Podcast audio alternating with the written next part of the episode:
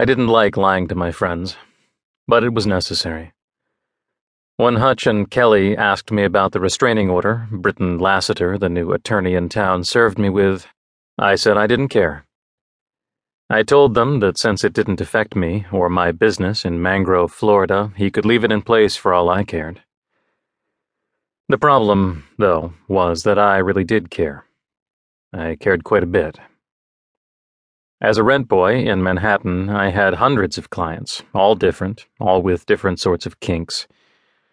But the straight laced attorney had distinguished himself because of the trust he had placed in me from our initial meeting. We had met as equals, just two guys, and because of that, ours had never become a relationship in which he paid me. Britton knew what I was, but he was excluded from having to know anything about my business.